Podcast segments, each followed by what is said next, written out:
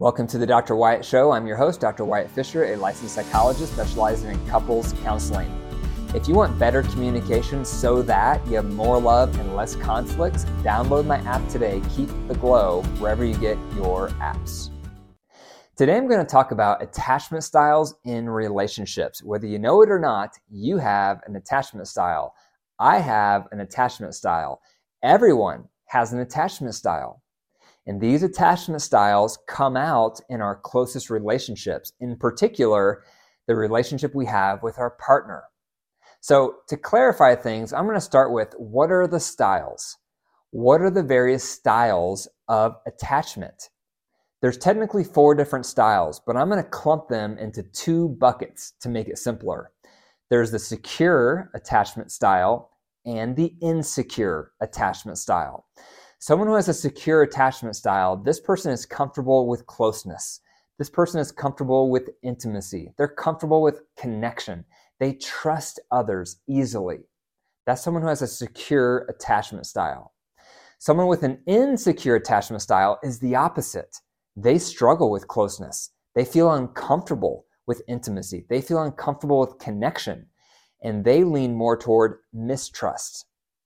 So as you can see, if you have an insecure attachment style versus a secure attachment style, it's going to greatly impact how you connect or don't connect with your partner.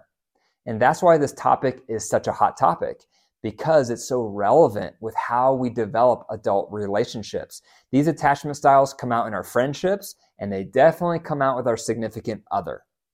And that leads me to number two. What causes these attachment styles? Well, you may not be surprised to hear they come from our family of origin. So, what attachment theory says is the child growing up who has at least one primary caregiver who is tuning into their signals, reading their signals, and responding to those signals sensitively and consistently. That's the child who grows up and develops a sense of trust. They feel like the world is a safe place, and they develop a sense of a secure attachment with their primary caregiver. So let's say a baby is crying and an ideal caregiver tunes into those cries and eventually learns what the various cries mean. Oh, that cry means they're hungry, or that cry means they're lonely, or that cry means they're dirty. And then they respond to those signals. And that continues into early childhood and middle childhood and even adolescence, where that primary caregiver continues to read the signals of the child, continues to read the signals of the teen. And then they respond to those signals sensitively and consistently. That's what cultivates that sense of a secure attachment. And that develops a sense of trust, a, a sense of safety, that people are safe, people are good. And that individual takes that style with them into their adult relationships, in their friendships, in their marriage. And that's the person who has an easier time with, with connection, an easier time with closeness, with intimacy, because they have that modeling growing up of closeness and connection because people are safe. In contrast, growing up, if you're a baby or a child and you don't have a primary caregiver tuning into you, reading your signals, responding to your signals, and instead they ignore your signals or they misread your signals or they're not consistent with responding to your needs. If that's your experience growing up, you're going to develop a sense of mistrust that the world is not a safe place, that people are not safe. And that's going to definitely influence how you show up in your adult relationships, in your friendships, in your marriage that's going to make you have a harder time feeling comfortable with closeness because people aren't safe. Your original caregiver wasn't safe. And there's a variety of reasons why some people aren't good primary caregivers. One reason is because maybe they weren't raised in a healthy environment, so they did not have a secure attachment, and therefore they don't know how to provide it. That's one reason. Another reason is some caregivers are under the influence of substances. And when that's the case, obviously they're not going to be able to tune in to the signals of a baby and respond sensitively and consistently. So there's a variety of factors. Mental health issues is another one. If there's a caregiver who is struggling with depression themselves, they're going to have a harder time tuning in and responding to the signals of their baby or their child. So there's a variety of reasons, but unfortunately, the impact for that child growing up is they develop a sense of mistrust and they bring that right into the relationship because they have an insecure attachment style. So, those are the causes of attachment styles. And that brings me to number three. What is the impact of the attachment styles? This is where it gets very relevant for you. So, if you have a secure attachment style, that's going to make you a really good partner because you're going to be comfortable with connection. You're going to be comfortable with closeness. You're going to more likely give your partner the benefit of the doubt. You're going to more likely keep them in that safe bucket because you feel comfortable with closeness. You have an easier time trusting. And so research shows those who have secure attachment styles tend to have more successful marriages. And this makes sense because you are familiar with what it feels like to have a close bond, to have a close connection. That's familiar to you because you had that growing up. So you transfer that close bond tendency over to your partner.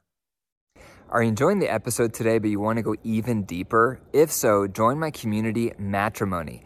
Matrimony provides four things. First, you'll gain exclusive access to my deep dive where I unpack the weekly podcast in more detail. Second, you'll gain more access to me because I provide live Q&A once a week to answer all your questions.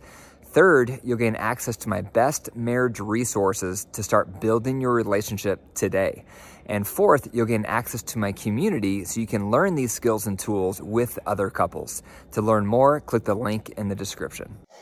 The opposite is true for someone who has an insecure attachment style. So if you're in a relationship, you're going to have a harder time sustaining connection with your partner. And you're going to be more likely to not give them the benefit of the doubt and to pull away instead of staying close. And you might feel more skeptical of their motives. And you might be more likely to detach yourself or to be overly clingy and so if you have an insecure attachment style, it's going to show up and make it harder at times to create a secure, solid bond with your partner because closeness is not familiar to you. Closeness is not comfortable for you. Closeness is not something you feel safe with because it was never safe for you growing up. Growing up, you didn't have that closeness, you didn't have that connection.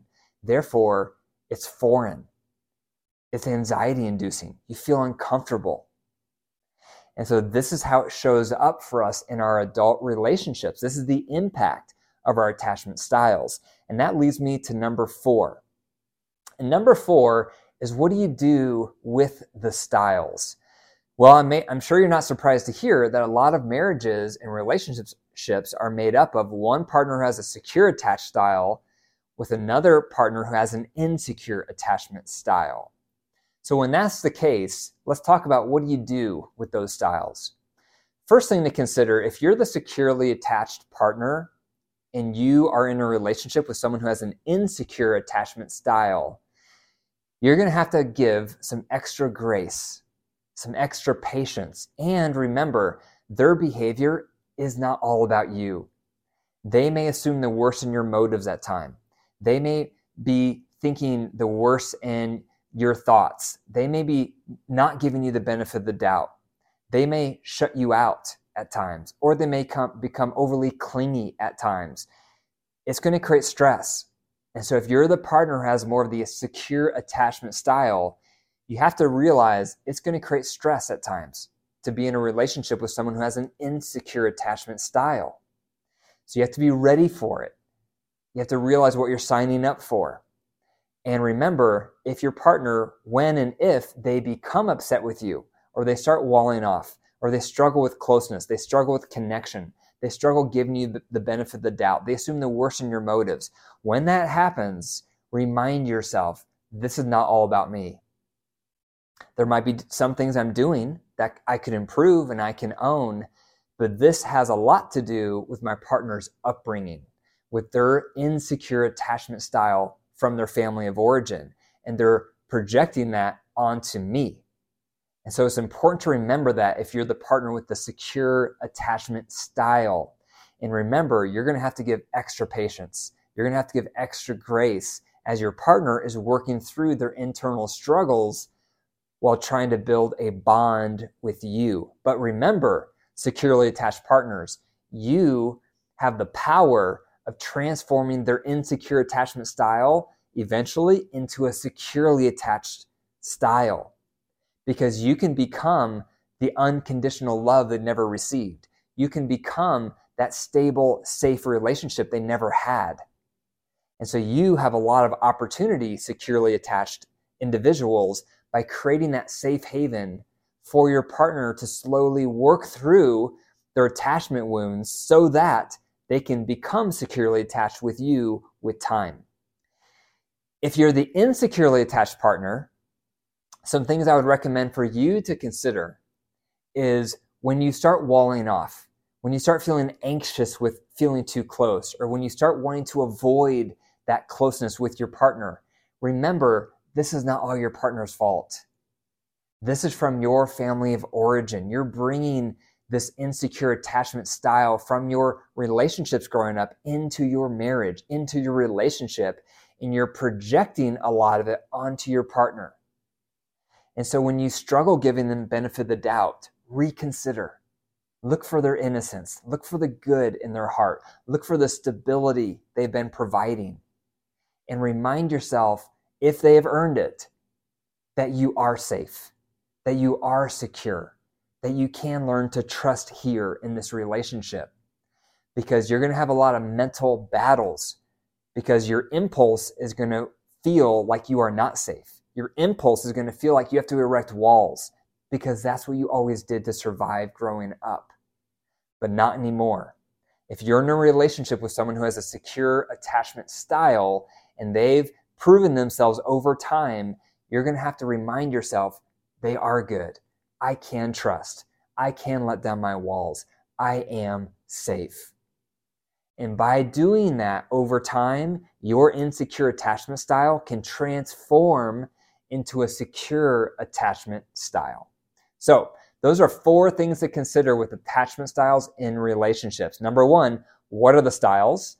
Number two, what causes the styles? Number three, what are the impacts of the styles? And number four, what do you do with the styles? Thank you for listening to the Dr. Wyatt Show. For my free resources, click the link in the description. And remember to leave a review if you enjoyed this show today and share this episode with one other person. And remember, your marriage is alive. If you care for it and nurture it, it will grow. But if you deprive it and neglect it, it will wilt and die. The choice is up to you. Take care.